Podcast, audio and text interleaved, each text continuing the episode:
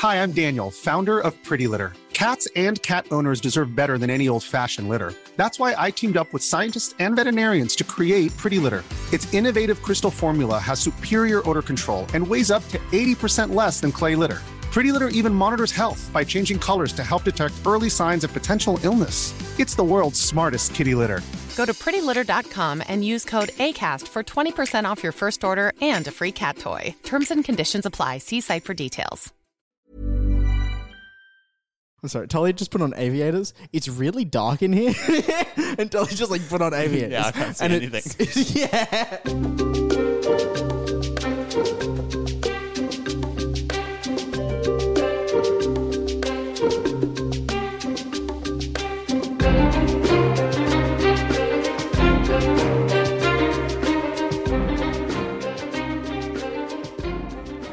Hello, everybody, and welcome back to Dungeon Deep Dive. We research stuff and we talk about it to help you put it in your things. I don't know. Who needs a, who needs an intro? I'm just going to say stuff. Who needs a tagline? Um, I think officially we go by, um, we do the research so you don't have to. Ooh, hello. That's where I'm supposed to talk into. Ooh, it's microphone yeah. time, baby. It's microphone time, yeah. Um, I was talking into the side of it by accident. All good. Um, alas, it is just Tully and I this week. Um, Danae is still unwell because it's the same night. Because it is an hour after we recorded the last one. Yeah, but you'll hear her next week. Yep. For, for some fun stuff. So that'll be good. Um, but I hope for the moment that you can deal with just Tully and I as we run through a discussion of the concept of pets. Yes, it's very interesting, this one. Uh, we've been looking at domestication and the impact it has and also what pets are going to look like. Yeah. Um, so domestication, just to kind of like bring it out for a minute, just kind of a broader scope. So domestication comes from the Latin word domesticus, which meant belonging to the house. Um, uh. It is defined as a sustained multi-generational relationship in which like one creature, one like group of organisms has like very significant influence over the uh, reproduction and care of another group to secure a more predictable supply of resources from that second group. There you go. So if you just if you just took a wolf, took them into your house, trained it, and then when that wolf died, that was the end of it. That's not actually domestication. That's no. just training a wolf. Yeah, that's exactly. That's that. That is the distinction between domesticating and taming an animal. Like, because ah. someone can make an animal less fearful around people, but then the thing we'll get into is that domestication is a genetic shift in the animals.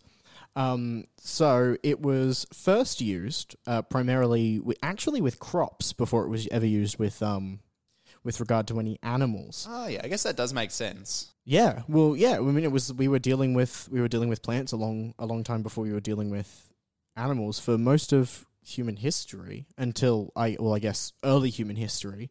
Uh, something like a wolf or something, which ended up being the first thing we domesticated, would have been nothing but a terrible predator. Yeah, that would have been scary as shit. Right? So about twelve thousand years ago in, um, I believe, in the Fertile Crescent that we were talking about last week, yeah, um, they, they like domesticated cereals in the Middle East, kind of around that region, and the bottle gourd in like Africa, in like Northeast Africa and oh, Asia. Oh, okay. That, that makes sense as to how they consistently got the gourds to a certain shape, as if they mm-hmm. genetically... Yeah, okay. Because, mm-hmm. um, so the thing is, and uh, Darwin was the first to notice this, and you notice this with animals specifically, but it's true for everything. Um, the byproduct of a domest- of the process of domestication is mm-hmm. a genetically separate entity from the animal that you, from the thing that you started with. Um, we chalk that up to what we call domestication syndrome, which uh. is essentially the series of traits that distinguish the new creature from the old one, the new organism from its ancestors. Um, I'm sorry, can I just go on a, a very quick aside about Charles Darwin? Something yes. that I absolutely love. So Charles Darwin married, I believe it was his first cousin. I love this story. Um, yes, yeah. please continue. I believe it was his first cousin, had ten pregnancies, ten, and Mm-hmm. Five of the kids ended up dying. Oh, something like that. Yeah, five, uh, I think it was th- like two died and three were infertile, or maybe that was the other way around. Yeah, it was like a bunch died, a bunch were infertile. Like a lot of them got real sick. Um, and really then, unhealthy children. Yeah, and then Darwin was looking after his tomatoes, and he noticed that these inbred tomatoes were just not doing well. These plants that had been fertilized with the same plant kept giving really sick crops, mm. and he was like, ah, oh, I wonder if, oh no, oh no, and that's that's how he figured out that maybe that does fun stuff to to your kids. Maybe don't marry your cousin. Yeah, that's a that's a good lesson. I'm glad that Darwin worked that one out for us. Yeah, shame he had to figure it out after ten kids, but you know, yeah, yeah, yeah, it was um not a lesson you want to learn the hard way, but at least he learned it. Exactly. Anyway, go on. um, so the main differences with stuff like um, between the like main signs of domestication syndrome, as they would call it, with like wild plants, is typically stuff like, um, for instance, if you try to um, like husk wild wheat, then it's um, it just like shatters to like reseed. Huh. Uh, whereas, whereas with um, domesticated wheat, yeah, it's I. believe may still shatter, but is ready to be harvested before it will, which oh, wild wheat okay. wouldn't be. Um, so we can harvest it like in that period where that's where it will just like stay together. So it has a longer period, a longer period of staying together while being a grown plant. Yeah, the other sorts of stuff that we changed with plants is, I mean, things like um, plants can now fl- a lot of plants can flower and fruit at the same time, which they couldn't do.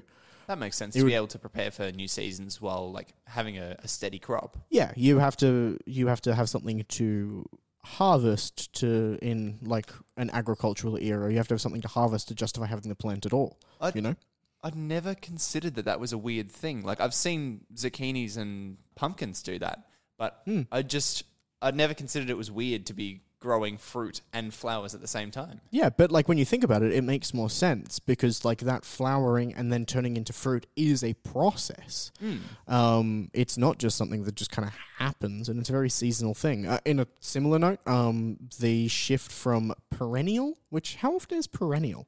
Oh, sorry, every two years. Um, the shift from like okay, perennial yep. to um, annual plant like life cycles um in with like crops and stuff was uh ah. human development, yeah because um, then you'd be going with the seasons that we observe rather than uh, a two yeah a two year cycle. yeah um the other thing is another another big one was like different ecological conditions that like plants needed. We can grow we can grow plants in conditions that like those that their wild ancestors could never have existed in, yeah. just because like we've bred them to be like more resilient to the sun um, or, or resilient to water or whatever.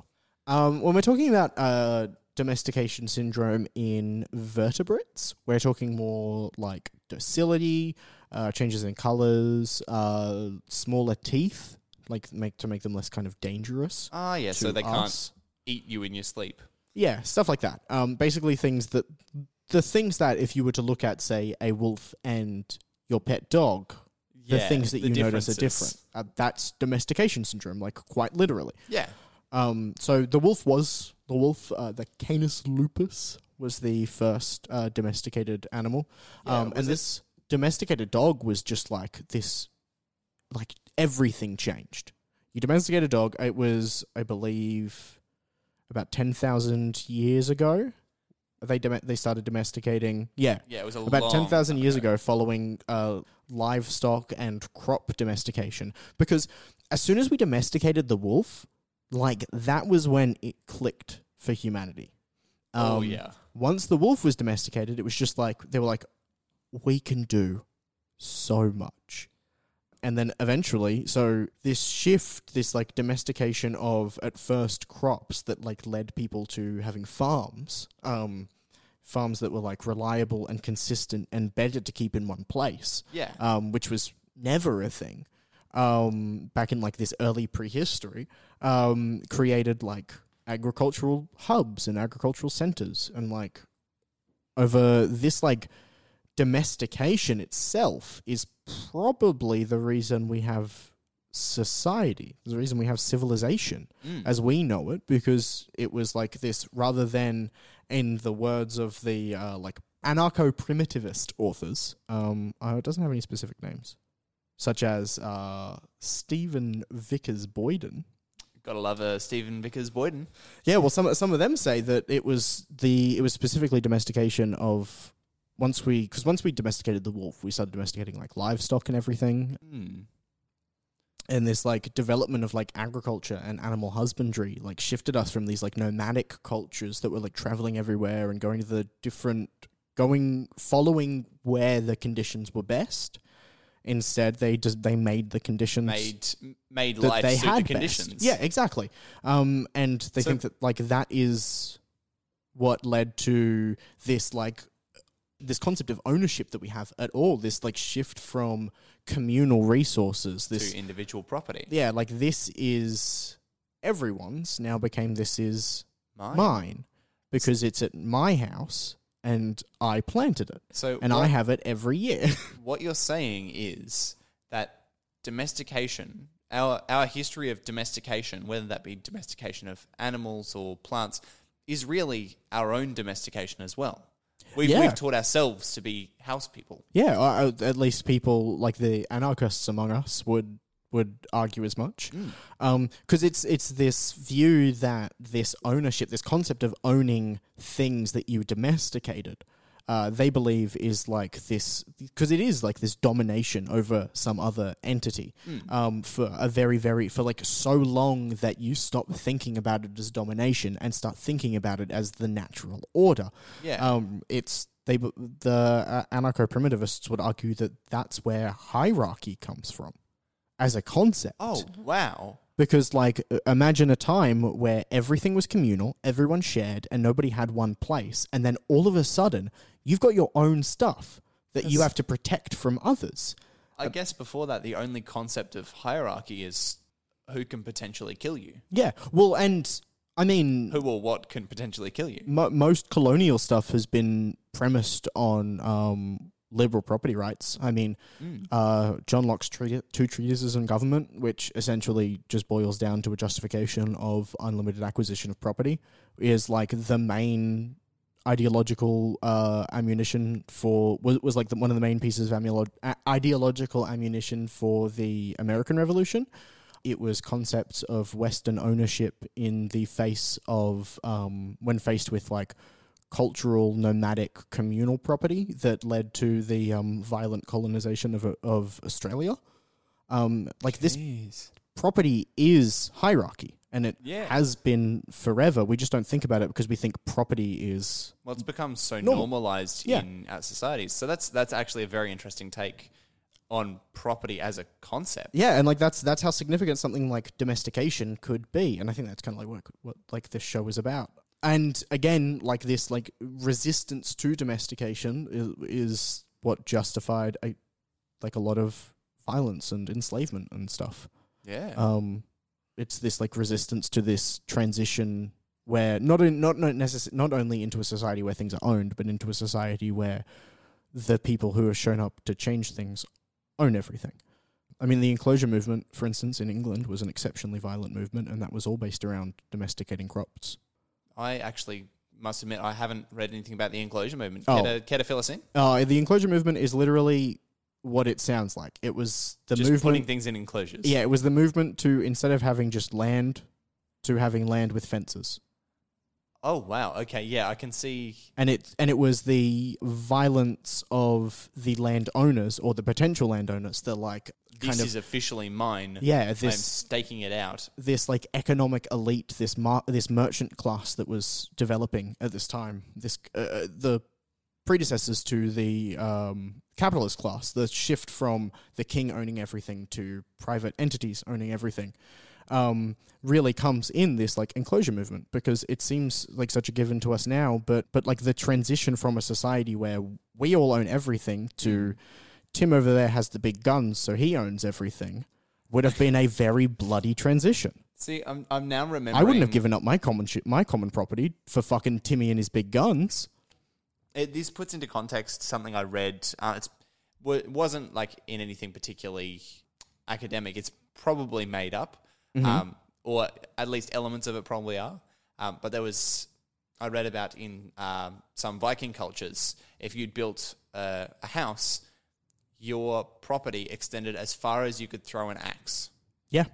So exactly that far, that was the end of what was yours. Yeah. You see it a lot with cultures that were expressly destroyed by the predecessors of modern cultures. Even like, because even something like that, which recognizes like private ownership of property, it recognizes private ownership of property on the basis of merit, not wealth. Mm. On the basis of you built a house here where there was not a house, and you can throw an axe this far. So this is your land.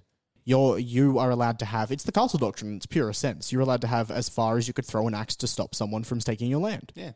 To to put it in modern history, it really contextualizes what has happened in Australia with um, land land ownership um, oh, completely. From traditional owners. Oh, I completely. Mean, the right like, now, struggle for native title rights, yeah. I mean, right now we are sitting in an apartment, in an apartment building in the valley, which is essentially the home of the, the Yugara and Turrbal people. Mm-hmm. But there's just the valleys. Con- it's a concrete jungle built around here. There's no way they can claim that back. Yeah. What do um, you do with that? You yeah. can't, because then like private private people own things, businesses own things, and so and you just don't get it back from there. Native title doesn't let you get things back once someone's using it. You just have to hope that no one has been. Yeah, but it's the, like the stunning effects of domestication mm. on political attitudes and on and on other cultures that do not yeah. actively domesticate. Yeah, we're sitting here right now because we domesticated plants and animals. Yep, that made us want to stay here. Absolutely um, crazy. Yeah, no, it's it's ridiculous, the like effect that stuff like this has. Oh, the other thing is there has been like a noted with domesticated animals kind of sharing D N A between like this like kind of crossbreeding between uh wi- the wild like variant and the domestic variant of an animal yeah. was not uncommon. Um, there's like plenty of evidence that that's been happening for forever. The like breeding between similar types of domestic animals and like I the wild variants and stuff. We wouldn't get the, the variety of, of dogs that we have nowadays without mm. reintroducing some uh, some wild dogs back into the genetic pool some, somewhere. Yeah, exactly. Um, so to kind of get down into sort the sorts of stuff to consider with animals specifically, because now that we've kind of talked about domestication as a concept, um, so there were three major ways that most animals turned into domestic animals. There were commensals, which were animals that were specifically adapted to like a niche.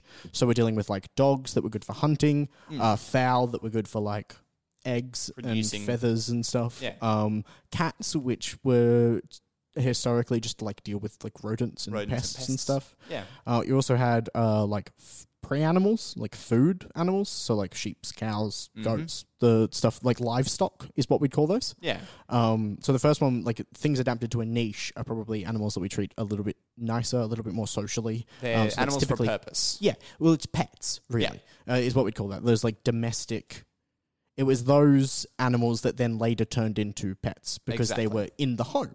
Yeah, and that's that's something I'll um, talk about a bit later as well, um, is mm. some of the purposes for those. Um, so yeah, we would also have livestock, and then uh, still falling within the like broad umbrella of livestock, but like utility animals, like draft horses, mm. um, um, oxen, like oxen to pull carts, yeah. camels to travel through the desert, stuff like that. Now camels, horses, camels are an entirely underutilized resources um, in in the world as a whole and in R P Gs. Oh, I yeah. No, I completely stress agree. This enough. I love the idea of using camels in your games.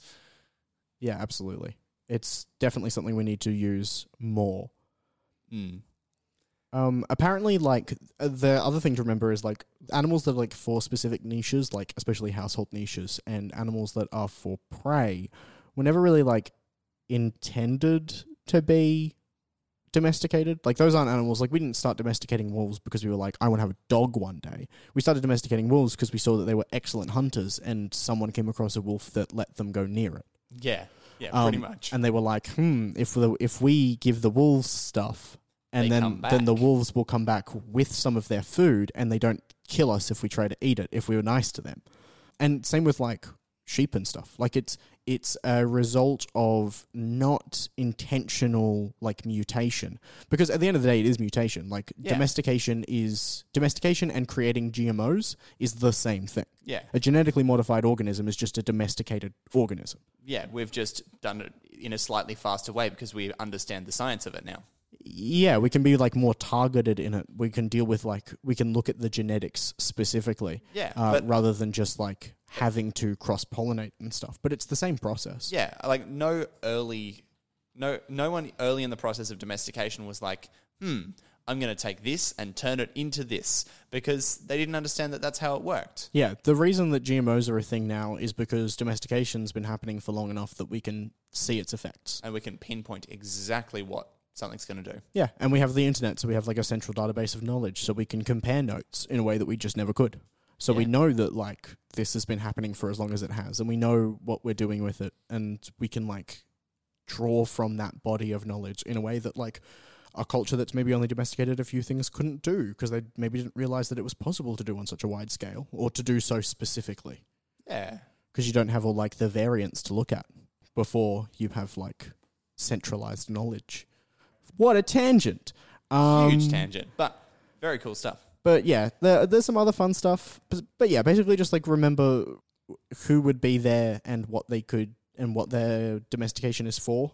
Um, yeah. That's kind of the, the lesson to take away from, from this stuff. Um, there's also like we've domesticated kind of everything. It's mostly animals and plants, but we've also got like obviously birds, um, insects. We have like... Birds aren't animals.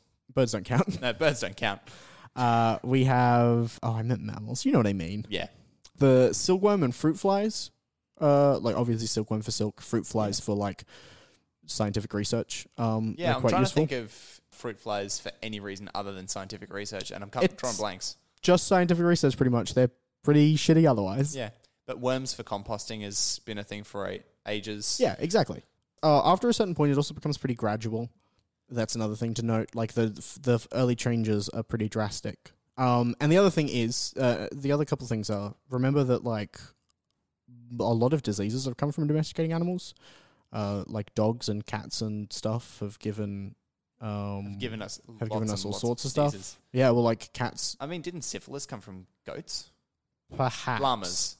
I know that one of the I know that toxo, one of the like most uh, really. dangerous parasite, especially if you have like um, an immunodeficiency mm. uh, d- uh, disease of some description, um, can be like v- really vicious um, and just like comes from cat feces.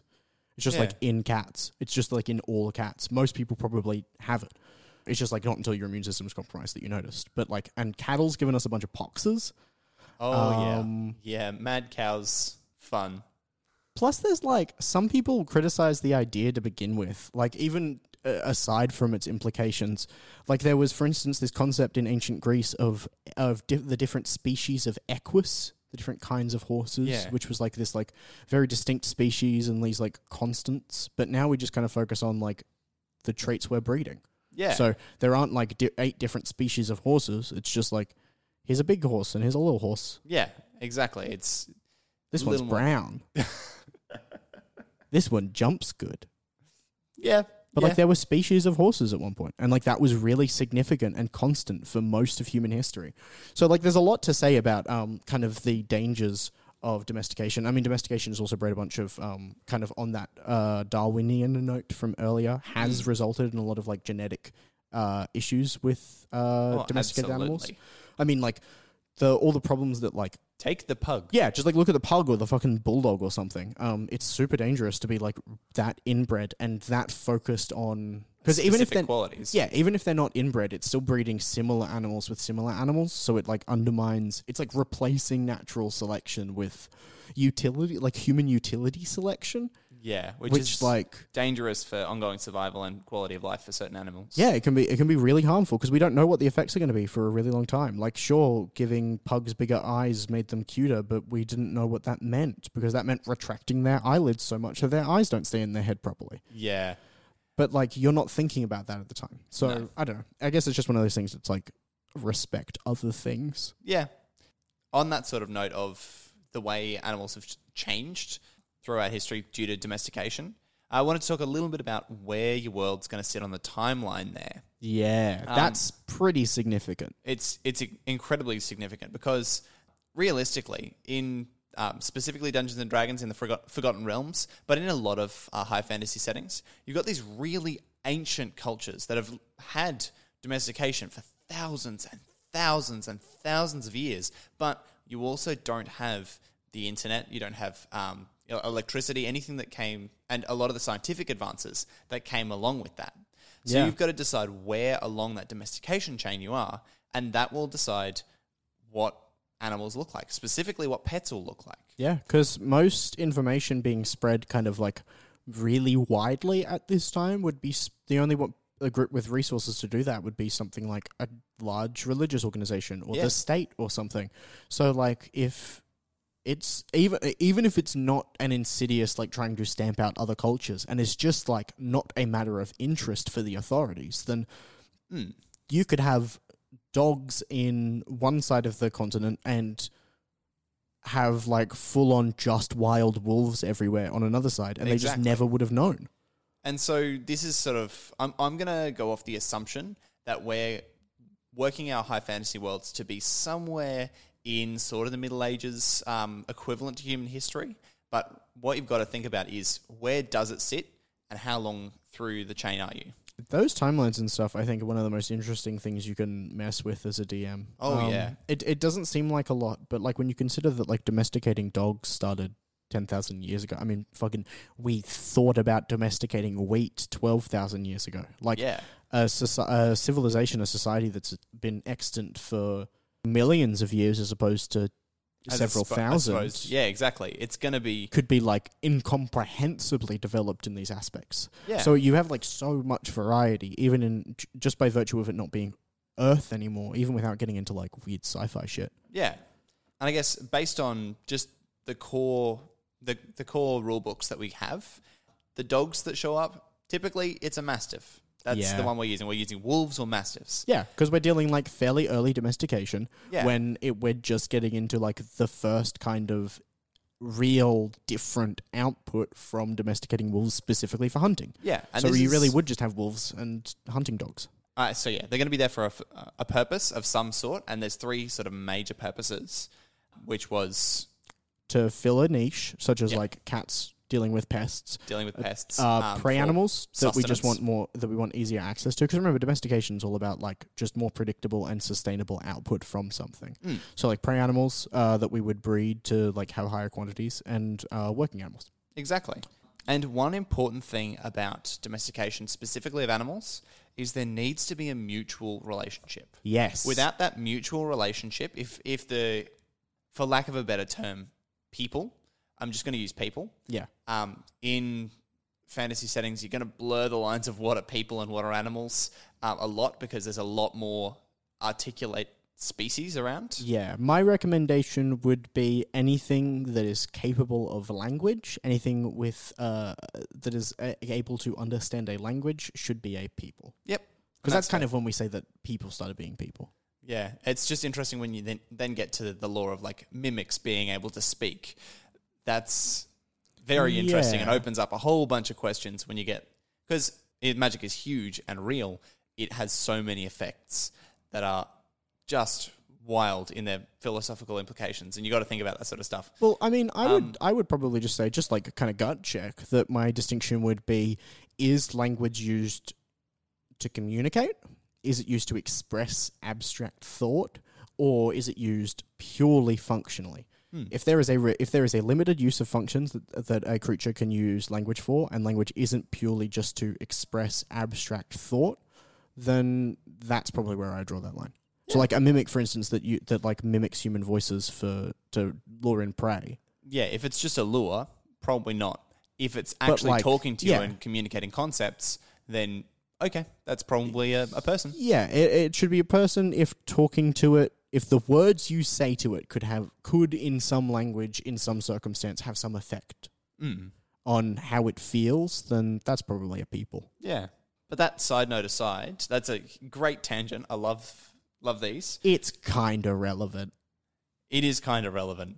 um, so, but, but yeah, it, that, that, that, yeah, that's super key. You have to remember that there has to be some value to both sides of this. Yes. Because while one organism is dominant in this relationship, it is a mutual relationship. Yeah, and no and ha- no animal is going to fulfill their purpose if they are feeling they're, if they're just trapped in a cage. Especially not re- for like dozens of generations, which yeah. is necessary for something like this. And they're just going to become subservient. Yeah, completely. So, some of the big reasons for that are going to be like food, shelter, safety. Um, those are some of the most notable that we tend to provide. Yeah, and you have to remember that the behaviors that you're building their like desirable traits off of have to be something that would exist completely separate from like mm. sentient creatures. Yeah. Like, uh, for instance, like a cat didn't start eating mice because we wanted them to start eating mice. A cat started eating mice in our homes because we had a lot of mice and they were already eating mice. Exactly. Like, it's got to be something that both organisms are... So either one organism has the ability to force another organism to behave a certain way, like, for instance, like humans over sheep for, uh, mm. would be a, a better example of that, or something that, like, both would desire this relationship, desire yeah. this cooperation. And then um, the unfortunate fact is then the intelligent creature gets too much control and can yeah. mess up the other. But it has to be um, mutual from the beginning. So... Taking a, a slight step back is I'm going to look at more the aesthetic and function of particular animals um, as they are. So I'm going to be working for the purposes of this on the assumption that we're looking at a slightly more historical bent and mm-hmm. that we're earlier earlier along the uh, domestication and evolutionary chain or and the, the people manipulated um, evolutionary chain. So if you're looking at things like dogs, you're not going to get a beagle and you're not going to get... Uh, a chihuahua, or you might get a chihuahua. I think they they grew separately in... Did they? I'll have to... We'll have to research that one. Yeah, um, I don't know which chihuahua, when like chihuahua started kicking about. Yeah, but we're not going to see things like pugs, um, mastiffs no. and greyhounds. Yes, absolutely. You might see things like huskies or mountain dogs. Um, they're going to be dogs that are larger, and they're going to serve a particular purpose. Yeah, um, that's kind of going to be a running theme in... pets kind of around what we would consider like Middle Ages yeah. timelines, because we would still, going by Earth timelines, be very early in this process. So it's still based on the utility. Yeah. So you might see um, you might see things more like cattle dogs um, or mountain dogs. You might even see um, in hunting there's pointers and retrievers, um, or you might just see more general hunting dogs that do both. Stuff like mountain dogs and stuff I think would be a little bit easier to justify because they would... Uh, creatures that would be bred in more isolated regions, so there yeah. would be less kind of crossover with them in the wild populations. Exactly. Um, so you could have like a mountain dog a lot sooner than you could have a golden retriever. Yeah. Um, and then having a look, um, cats are a really interesting one because cats are fun. They just kind of decided to do it. Yeah, they basically came along. We started storing wheat in silos, and so we started getting a lot of domestic pests. Mm. And so cats just of, came like, along. The effects of moisture just getting into like big supplies of grain. Yeah. And so we, the cats just kind of came along and started eating things, and we liked that they were eating the things that were eating our food.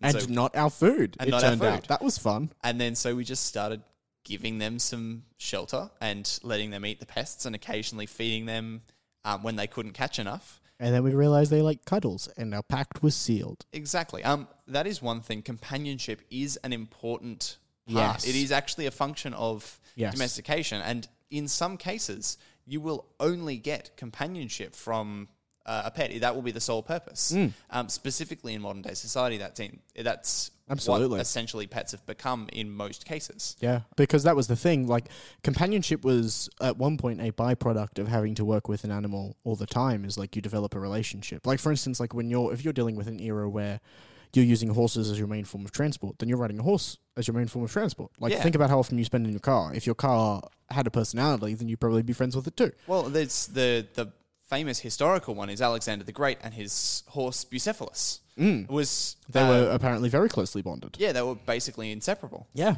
It's a shame. Do you know Alexander the Great died in his early thirties? Wow. Yeah, he conquered... Did he had so much in that time. He had the largest empire of his... known in his age, uh, the largest empire I think before like industrialization really picked up.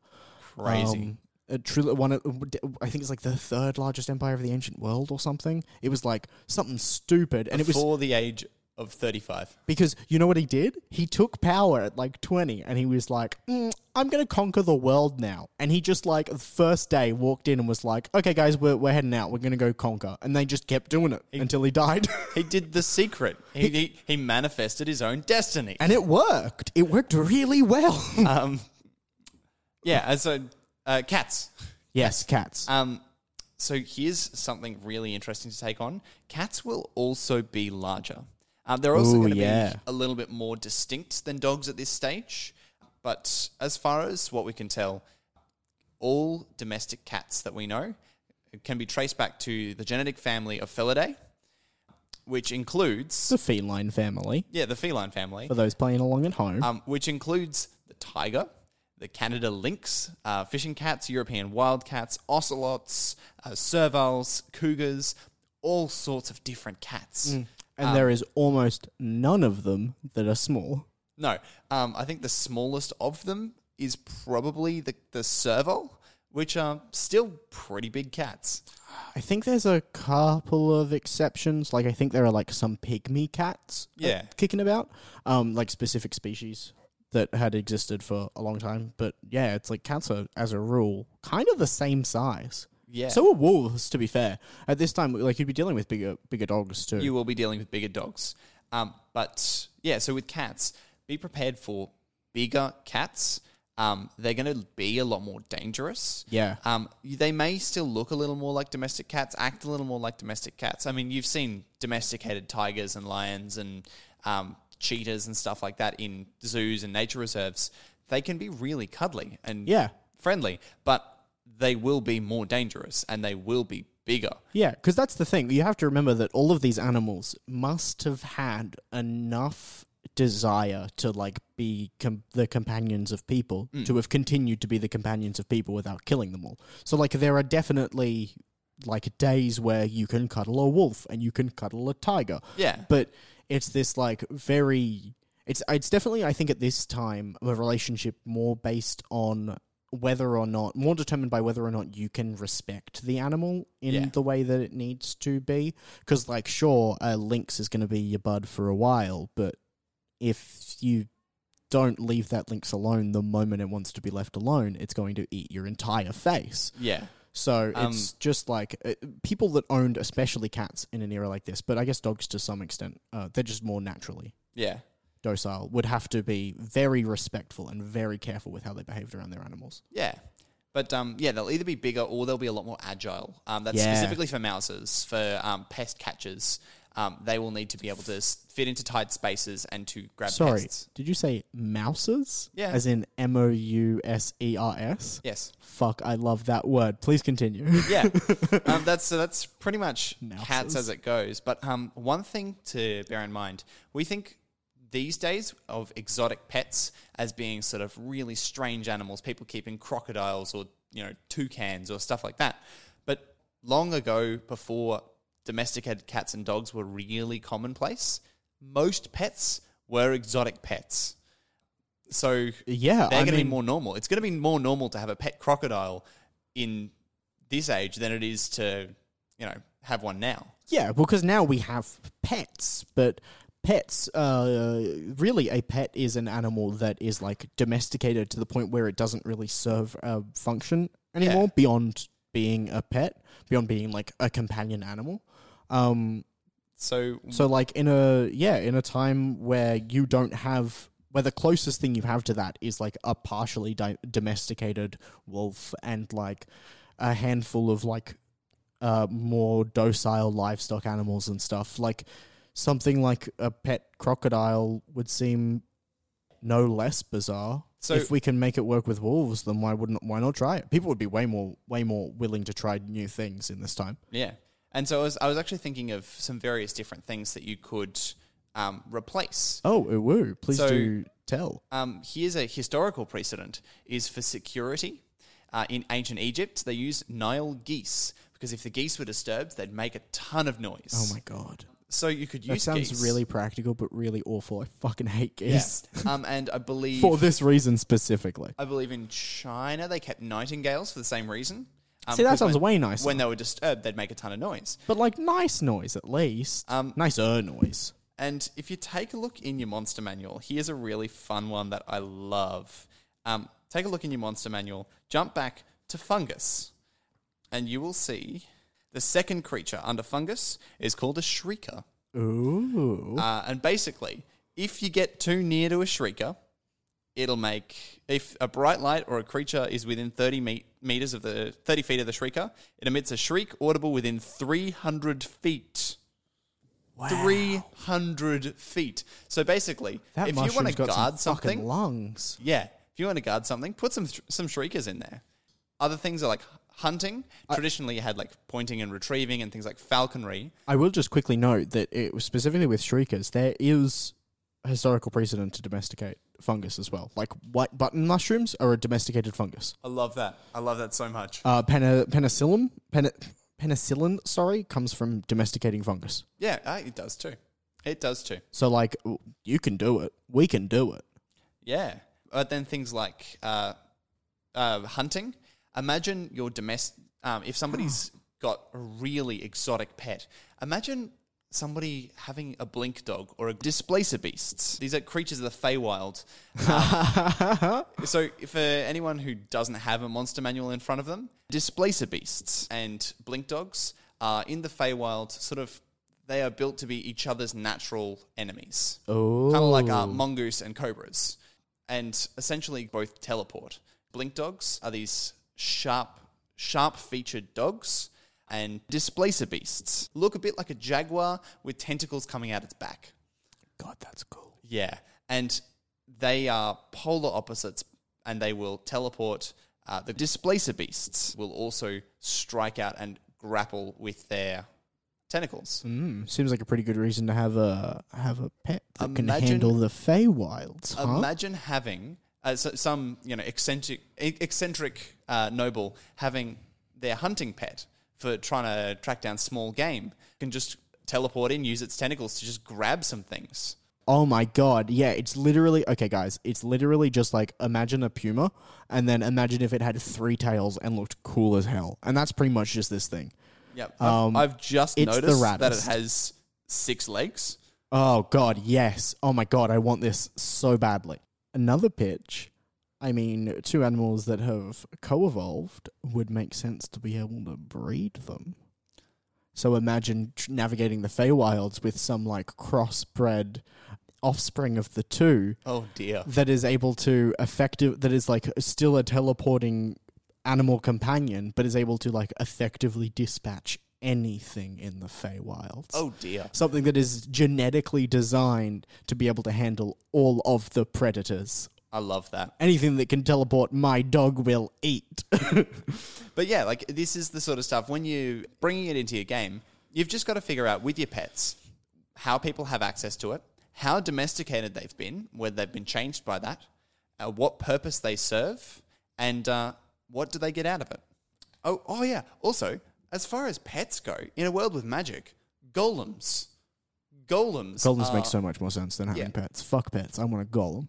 Yeah, but they're, they're specifically brought into the world for a purpose, usually security or offense, but they are, in essence, pets. And if you, you could treat them as such. Yeah, yeah, because, I mean, a uh, uh, creature that you have brought into, like, your kind of living area for the purposes of defense is, like, the definition of what, like, we bred guard dogs for. Yeah. Um, that is... Pet, uh, that's a pet in, the, in its purest kind of form. Though I guess uh, you lose the domestication. Yeah, but if um, you look at like pseudo-dragons um, are a great example of it. They're, they've grown essentially to be familiars. Yeah. And your domesticated plants are really interesting, especially when you get animate plants. Mm. Well, that's the thing. Um, a lot of things have, a lot of like fantasy creatures have more complicated kind of takes on sentience than I think we're used to. Mm.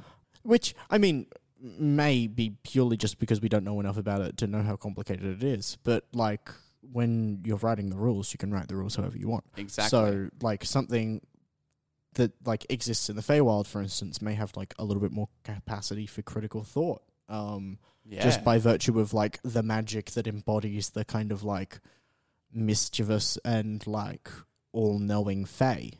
in like the in their like classical presentations, um, or something like something like a deep sea creature, like because octopi, for instance, have uh, oh. have what scientists believe to be a highly advanced and completely unfathomable form of consciousness, um, yeah. just because we came from completely different creatures. Our, our like common ancestor with octopi is so far back that we'll never understand how their brains work oh, unless they work out a way to tell us. Very like that'd be from a basically when we started becoming multicellular.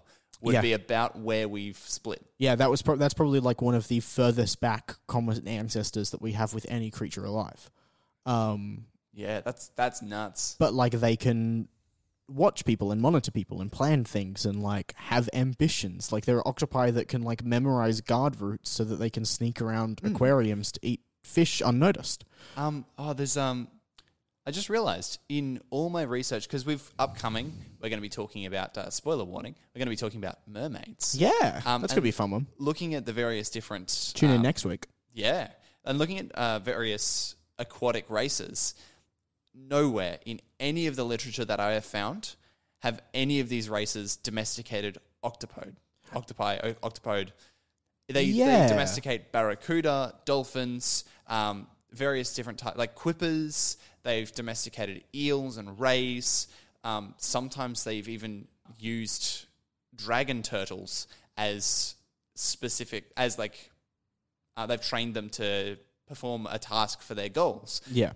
Not once have I seen an in-universe mention of octopode being used, uh, domesticated. Um, yeah. So there's a there's a challenge for anyone who's really good with D and D lore. Find me that example.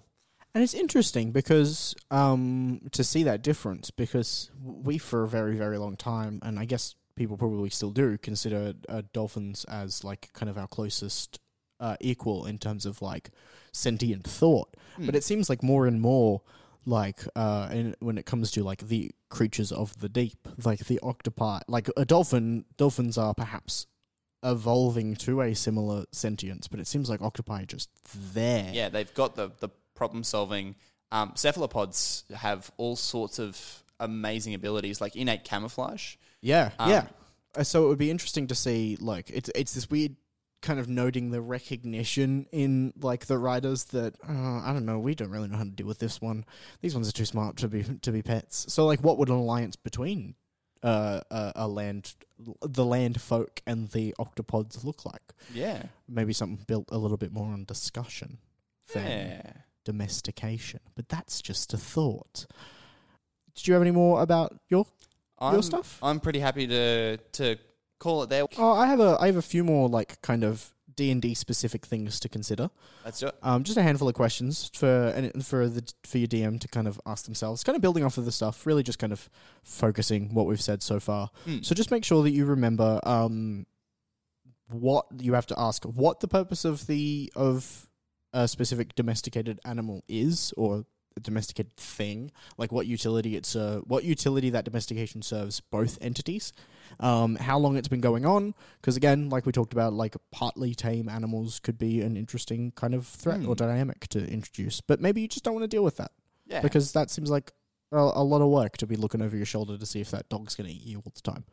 Um, Talk about, if you want to like kind of have a variety in pets again, and this is building off of my like constant thing of like, stop making things about racism. Yeah. Um, don't have things tied to like the racial aesthetics of a fantasy group, of like a fantasy kind oh, of creature. Not. And tie your, the pets that societies grow, uh, kind of co-evolved with more to like their regions and the needs that come from living in those regions. Yeah, it's the environment and, like, and utility. Th- yeah, the physiology of...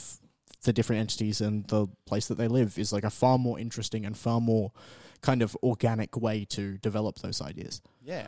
Um, uh, re- also remember, like, how do you get pets? Work that out. How do people get a pet animal? Like, if someone wants a mastiff, for instance, they have to like, do they go to a I pet mean, store? Do they go to a mastiff shop? Do they? It's going to be pretty rare to find a pet store, I'd exactly. say. Exactly. So, like, are they going? But like, maybe there are markets where you deal with this. Maybe it's like maybe pet stores aren't. A couple of traveling salesmen. Exactly. Like maybe pet stores aren't common, but there are still some, and you still like typically go to them.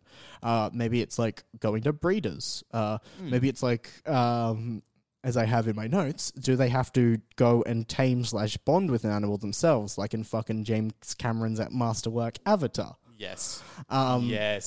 So ask yourselves these sorts of questions. Um, also, like, do they need training? What sort of training do they need? Is it like... Uh, the training would have to be around uh, dealing with the kind of like negative traits that come with that creature's like inherent abilities, its inherent like temperament, um, stuff like that. Yeah. Because um, like tra- we don't train dogs the way we do just because we feel like it. We train dogs the way we do because that's the best way to get this animal based on its biology to do the to serve the function that it's serving. Yeah. Um. The thing is, um, so some, maybe some animals, like more intelligent creatures with like higher intelligence scores in terms of like D and D stats would be easier to deal with. Might be like, like if more cognizant of the fact that they are safe and taken care of, whereas like and need less kind of domestication. Whereas like an animal that's kind of more operating on instinct would probably need that to be, that like comfort to be bred into them in a mm. more uh, targeted kind of sense. Um, the other thing is, and here's kind of where I would leave it, is remember that wolves all kind of look the same and dogs look very different. And that's because a lot of um, domestication was, was built around aesthetics. So remember that depending on how domesticated creatures are, whether they're domesticated at all, the purposes that they've been domesticated for will change how animals look as well. If you're still a lot earlier in this process, then dogs are all kind of going to look like wolves. But if you're ten thousand years down the line, then you could have six hundred different dog breeds, you know? Yeah. Um, and yeah, so I think that's pretty much everything all, everything I had. Beautiful. Well, if we take a quick break, we can come back to you with uh, a little bit of a, a plot hook or a world-building hook yeah. that you can build into your own campaigns. See you soon. See you soon. Sooner than you like.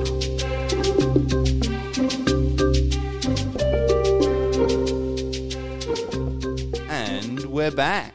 Hello, everyone. It's your favourite nasty folk, and we're here with a quest. I just, I love that. We're going to go by nasty folk now. We're the nastiest of folk. So, we had a little bit of a discussion, kind of off mic, mm. about quests and the like. We'd like to share with you what we came up with. So, the thing we kind of settled on was an idea that kind of makes use of this distinction. I'm sorry, Tully just put on aviators. It's really dark in here. And Tully just like put on aviators. Yeah, I can't see and anything. It's, yeah, it's really funny. Um, um, so we're kind of playing with this like distinction between taming and domesticating.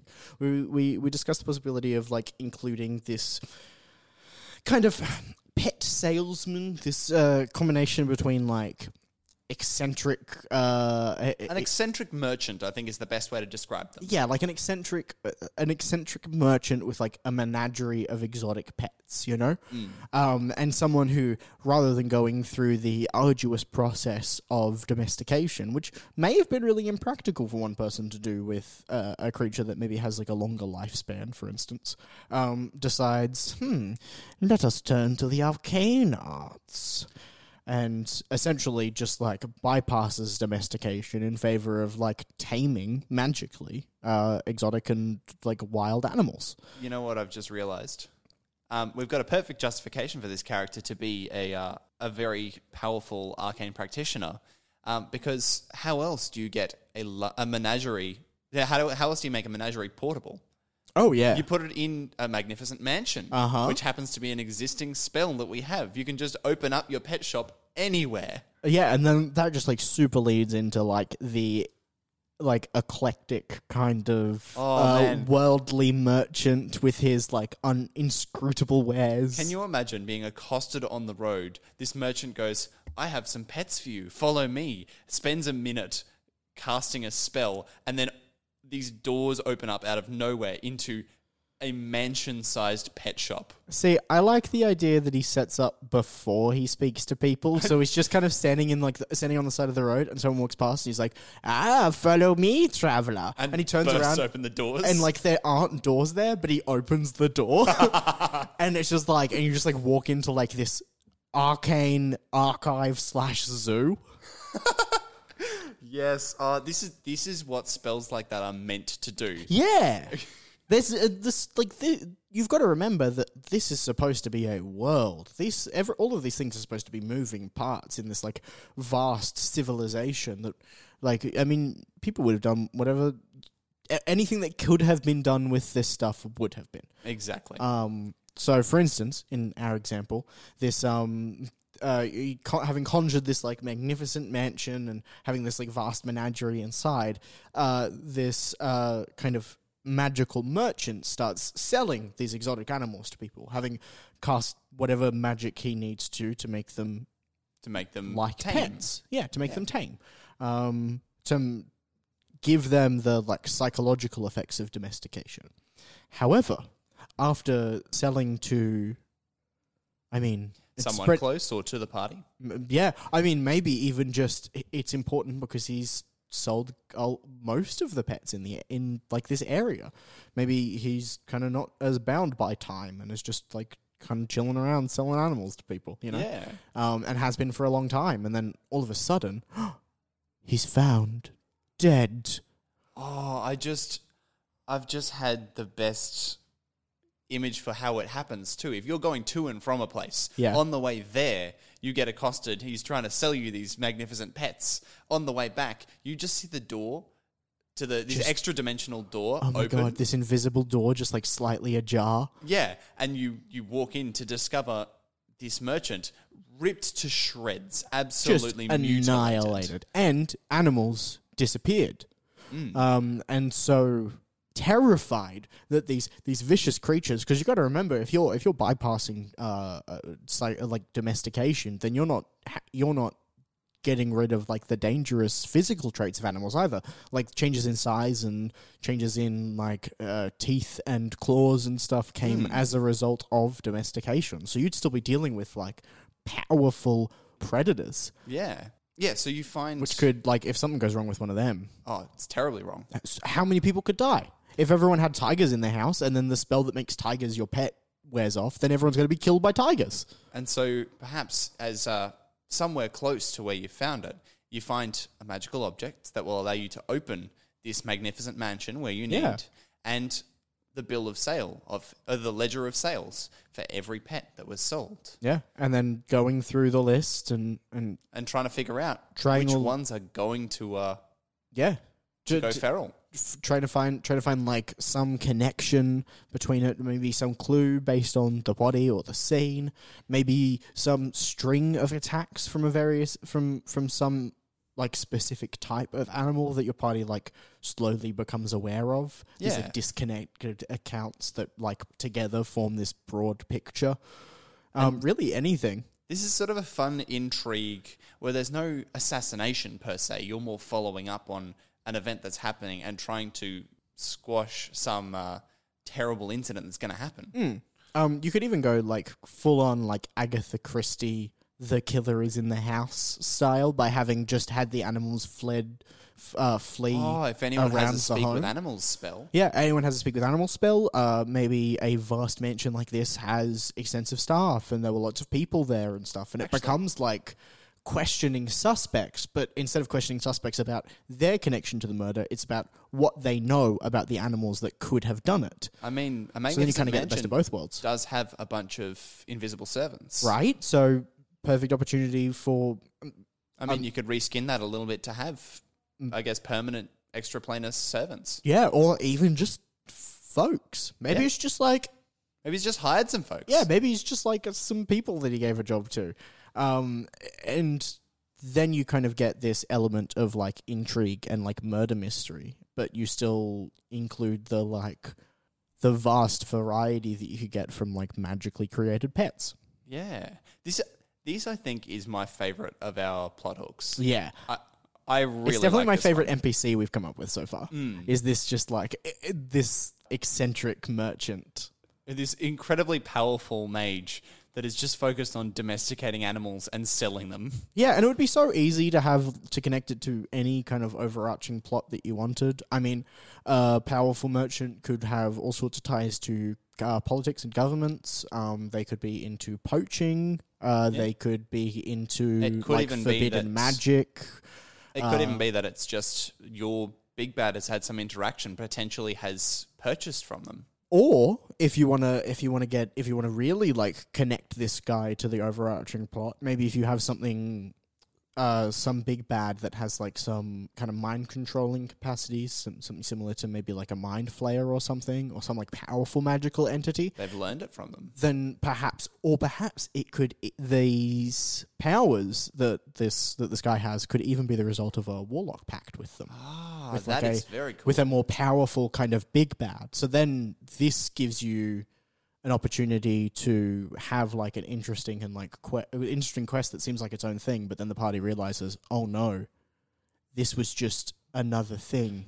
And it kind of like it gives them a moment of like, wow, things really have gone to hell. And things really are bad, huh? Yeah, this like really impactful moment when they realize that like even this like little quest that they went on was just more of this villain's schemes or something along those lines. Oh, I don't know. Man, I love that. Just some ideas. Yeah. Um, but thank you all for listening. Um, we know these episodes are long. We thank you for listening the whole time through. As we said uh, last episode. Which you'd better have. Fuck you if you didn't. No, I'm kidding. You can skip some stuff if you want. But yeah, like we said last week, as of time of recording, there's about five hundred of you, which is absolutely amazing. Super buck wild. Um, we would love to...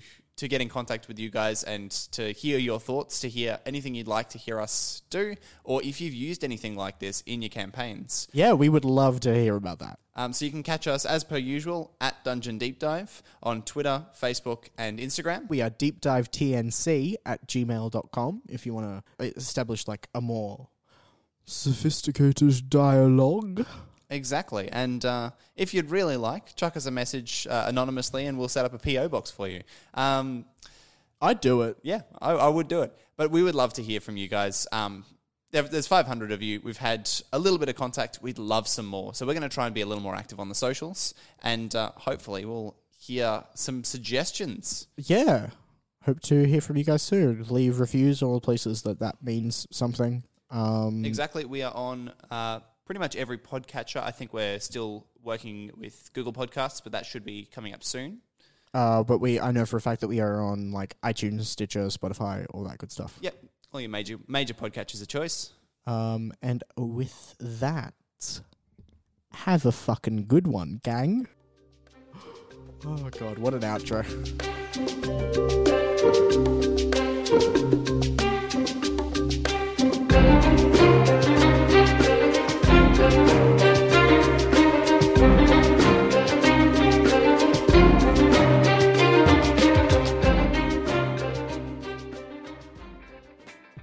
The T V shows we watch say a lot about ourselves.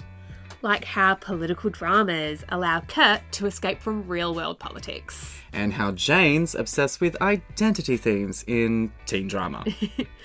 It can be tricky to work out why we love the things that we love, and that's why we started the podcast Made You Look. Bothers me in superhero shows. Right. I don't know why.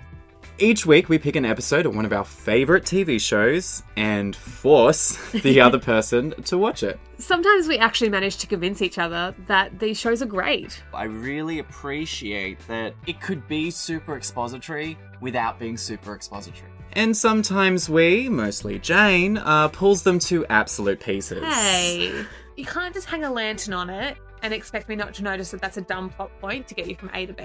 It's always a pretty fun time. And sometimes we discover new things about ourselves, our friendship, or something about the media we consume. Oh, our friendship. Yeah. Come find us. Made You Look is now available on the That's Not Canon podcast network.